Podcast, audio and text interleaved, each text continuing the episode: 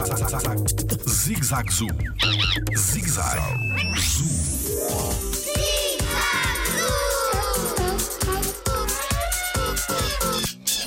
Existe um tratador para cada espécie do jardim zoológico? Olá, eu sou o Diogo Gomes e sou biólogo no Jardim Zoológico.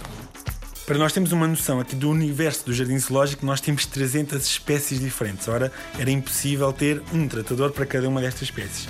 Então, como nós, o Jardim Zoológico se organizou, foi organizar equipas uh, de tratadores que tratam alguns conjuntos de animais.